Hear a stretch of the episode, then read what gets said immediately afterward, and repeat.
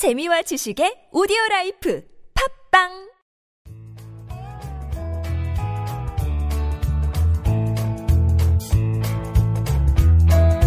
황홀하고 찬란한 창조적 유희. 여기는 한지훈을 고전에서 찾아낸 단단하고 수상한 심리학. 고단수 심리학입니다. 저는 진행자 서정수입니다. 오늘은 여덟 번째 시간으로 사랑이라는 부조리함에서 벗어나야 한다라는 주제로 한지훈 작가님께서 강의를 주시겠습니다. 사랑이라는 게 부조리한가요? 아우, 뭐 여러분도 많이 보셨겠지만 드라마에서 사랑 때문에 가족 버리고 자기 지위도 버리고 그래 사, 사랑 쫓아서 가는 거 아닌가요? 인생에 단 한 번뿐인 사랑이 정말 부조리한 건가요? 어, 작가님 어떻게 하면 벗어날 수 있을까요? 최소한의 노력으로 최대한의 효과를 누리는 방법. 지금부터 한지훈 작가님께서 강의해 주시겠습니다. 네. 우리가 흔히 알고 있는 단어 중에서 가장 인용하기 좋고 듣기 좋은 말 중에 하나가 사랑이에요, 사실은. 그럼요, 따뜻해지잖아요. 따뜻해지죠. 사랑합니다 라는 말 속에서. 근데 그 결혼을 전제로 한 혹은 그 연애를 전제로 한 사랑은 참으로 부조리가 많아지죠.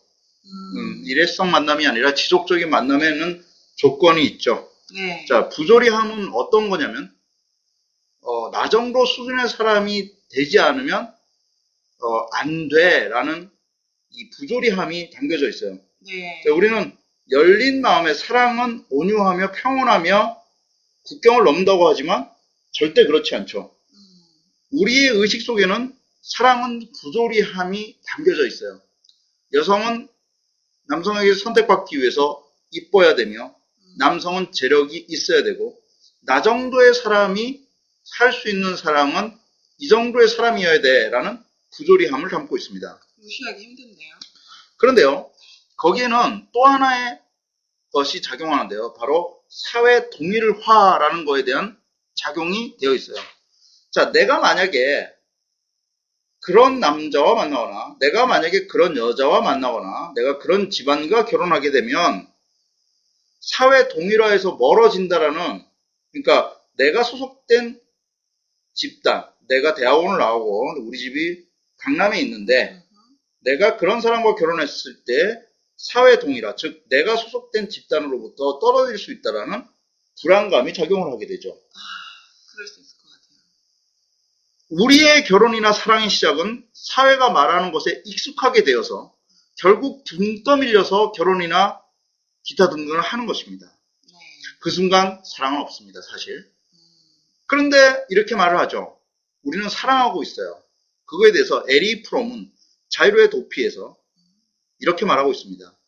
보다 더 순응할 것을 강요당하게 된다. 이는 남의 기대에 따라서 행동할 때만 자아를 확신할 수 있다는 것을 뜻한다. 만약 우리가 이러한 사정에 따라서 행동하지 않는다면 우리는 단지 비난과 증대되는 고독의 위험을 무릅쓰게 될 뿐만 아니라 우리의 인격의 동일성을 상실하는 위험마저도 범하게 된다. 그리고 그것은 광증에 빠진다는 것을 뜻한다. 별나게 되지 않고 남의 기대에 순응함으로써 자아 동일성에 대한 회의는 가라앉고 일종의 안정감이 주어진다. 그러나 그것에 지불하는 대가는 비싸다. 자발성과 개성을 포기하는 것은 생명력에 방해가 된다. 심리적으로 자동인형인 것은 설사 생물학적으로 살아있다 하더라도 감정적, 정신적으로는 죽어 있음을 의미한다. 설사 생애 운동을 하고 있다 해도 그의 생명은 그의 손에서 모래알처럼 흩어버린다. 현대인은 겉으로는 만족과 낙천주의를 가장하고 있으나 그 배후에는 심각한 불행에 빠져 있다. 절망의 벼랑 그 끝에서 개성이라는 관념에 절망적으로 매달리고 있다. 혹시 페이스북 하세요? 아우, 저는 안 하고 있습니다. 제가 한때 페이스북을 잠깐 했었었는데요. 페이스북을 하다 보면요. 내가 현재의 감정보다도 훨씬 더 행복한 것처럼 보여지게끔 치장하는 경향이 있더라고요. 제 아무래도 자신이. 그렇죠. 결과적으로는 이 우리가 말하고 있는 이 SNS라는 이 공간은요. 결과적으로는 사회 동일화를 계속적으로 만들어내야 되는 공간이기도 하죠. 네. 그럼으로써 우리는 자동 인형처럼 이쁜 것, 아름다운 것을 끊임없이 배출해내야 되는 공간이 SNS의 공간으로 작용하게 된다는 거예요. 네, 저도 다른 SNS 계정을 갖고 있긴 한데요. 네. 아무리 싸운 날도, 기분이 나쁜 날도, 거기에 대문 사진만큼 굉장히 행복하고 보여주고 싶은 것들만 올리게 되죠. 그렇죠. 이거는 마치 연예인들이 이혼하기 직전까지도 우리는 행복해요. 우리는 아름답게 살고 있어요. 라고 해서 광고 계약이 떨어질까봐 두려워하는 것과 비슷하죠. 네. 좋습니다. 진정한 사랑이 무엇일까요? 진정한 사랑이란 두 지성이 만나서 가장 이성적인 대화가 가능한 상태가 사회 동일적인 동일성이 배제된 사랑을 의미합니다. 즉 사회 동일성이 배제된다는 것은 각자의 개성과 각자의 의지를 인정하고 자동 인형이 아니라 그가 그의 독창성과 그의 고유성, 그의 연기와 그의 향기를 느끼는 것입니다. 이게 어려운 것이 아닌데요. 우리의 시대는요, 모든 아우라가 사라진 시대거든요. 그래서 이렇게 말을 하죠. 내 아내가 배가 나왔어. 내 아내는 뚱뚱해. 라고 말하는 이유는 사회 동일화에서 멀어졌다라는 거죠. 그러면서 이렇게 말합니다. 나는 자동 인형처럼 내 사랑은 이미 갔어라고 말을 하죠. 그리고 또 하나, 생물학적으로는 끊임없이 살아있을 때 통통 튀는 사랑의 감각은 잃어버린 지 옛날이기 때문에 그리고 결혼 3년, 결혼 4년, 그리고 만난 지 100일 된 200일, 300일, 1000일이 지난 연인을 한번 보십시오. 점점, 점점 퇴색해가고 자동 반사하는 인형처럼 살고 있지 않습니까? 그리고 거기서 개성을 얻어내려고 이제 물질적으로 발악을 하죠. 그래서 좋은 차로서 나의 개성을 돋보이게 하겠다. 내가 성형으로서 돋보이게 하겠다. 나의 핸드폰을 최신 기종으로 바꿈으로써 돋보이게 하겠다라고 구호적으로 외칩니다. 물질 속에 사랑은 존재하지 않습니다. 사랑은 끊임없이 이성적인 노력이 필요합니다. 사랑한다고 아무리 얘기해도 사랑하지 않게 됩니다. 가장 중요한 것은 내가 얼마나 나의 개성과 인격을 존중하고 내 나름의 아우라를 만들어 나갔느냐. 그리고 그 아우라를 통해서 상대의 이성에게 얼마나 큰 아우라의 공간을 만들어줬느냐. 그래서 그 아우라와 아우라가 만나는 그 빛나는 개성들의 공간이 결과적으로는 가장 멋진 사랑이고 가장 멋진 커뮤니케이션이 아닌가 생각을 해봅니다. 네. 결혼을 이렇게 생각하는, 연애를 이렇게 생각하는 사람들이 있어요. 성관계를 합법적으로 해도 되는 상태. 혹은 같이 살면 당연히 사랑해야 되나 보다. 라고 말하는 사람들이 많습니다. 진흙탕이죠. 성관계를 합법적으로 해두는 상태, 해도 되는 상태. 혹은 같이 살면 사랑해야 되나 보다라는 당연시되는 그 그지 같은 의무감. 이것은 사랑에 대한 가장 저혈한 모독입니다. 우리는 사랑을 이야기하면서 이렇게 말을 하죠. 구호적인 사랑. 너 아니면 안 돼. 하지만 너 아니면 안 돼라는 것은 내가 나만의 아우라를 갖추지 못했기 때문에 그래서 의존적이고 우상적인 사랑의 시작이 진행되는 것 뿐입니다. 프롬이 얘기합니다. 별나게 되지 않고 남의 기대에 순응함으로써 자아 동일성에 대한 회의가 가라앉고 일종의 안정감이 주어진다. 그렇습니다. 결혼이 안정감이라면 거부하십시오.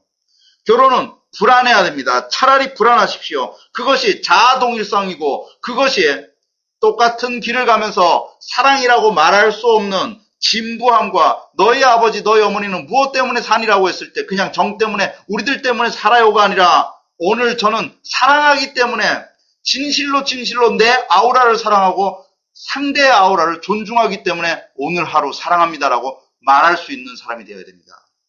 두 사람의 만남은 열려있는 관계여야 됩니다. 나와 너와의 관계에서 지성적인 건강성을 만끽하고 있어야 됩니다. 그러므로 우리는 이 건강성, 지성적인 건강성을 사랑이라고 명명합시다. 불구적인 사랑에 대한 갈망을 하지 마십시오. 당신은 해바라기가 아닙니다. 가장 멋진 사랑은 둘 사이에 끊임없는 지적, 이성적 대화가 가능하도록 서로를 존중하는 것입니다. 이것은 가장 창의적 사랑이고 끊임없이 진보되는 사랑입니다. 무슨 무슨 주의, 무슨 무슨 론에 빠지지 마십시오. 사랑은 끊임없이 진보하는 것입니다. 각자 지성적 사랑에 충실하십시오. 개인 지성이 깨져버리면 바로 우상이 돼버립니다. 의존적 관계, 비교가 들어갑니다. 잘못된 사랑할 때 나타나는 세 가지 특징을 아십니까? 의존적입니다. 그리고 이중인격을 갖게 됩니다. 그리고 무식해집니다. 의존적이라는 게 뭐예요? 우리 남편 돈 잘 벌어. 내 아내는 이뻐. 내 아내는 성격이 좋아. 우리 남편 집안이 좋아. 두 번째, 이중성격, 이중인격. 남편한테는 고분고분하죠. 남편한테는 순종합니다. 바깥에서는 마음껏 술을 마시고 여자와 놀고 룸사롱을 다녀도 집에 들어와서는 아내만 사랑한다라고 말합니다. 이중인격입니다. 세 번째, 무식해집니다. 가만히 있다가도 반이성적이고 폭력적인 말들이 오고 갑니다. 그러면서도 인스타그램에는 사랑한다고 올리죠. 이율 배반적입니다. 프롬이 얘기합니다. 그런 안정감이라면 벗어나십시오. 동물에 지나지 않습니다. 결국 진정한 사랑, 너 아니면 안 된다는 구호성에서 벗어나서 서로의 지식과 이성을 인정하는 순간부터 반이성, 동물적 행위로부터 벗어나고자 노력할 때 그것을 우리는 진정한 사랑이라고 명명할 수 있는 것입니다. 감사합니다. 와, 지금까지 사랑이고 누구와 함께 결혼하고 싶다고 할 때는 간판과 간판, 학벌과 학벌, 경지력과 경지력의 만남이 주로 되었다면 오늘 이후에는 정말 생각을 달리해서 내가 이성적으로 존중, 할수 있는 사람인가 결혼 후에도 자기 스스로 발전해서 더 좋은 모습으로 발전해 갈 수 있는 배우자인가를 한번 생각해 봐야겠습니다. 지금 여기까지 한지훈의 고단수 심리학 저는 진행자 서정수 저는 작가 한진우였습니다. 감사합니다.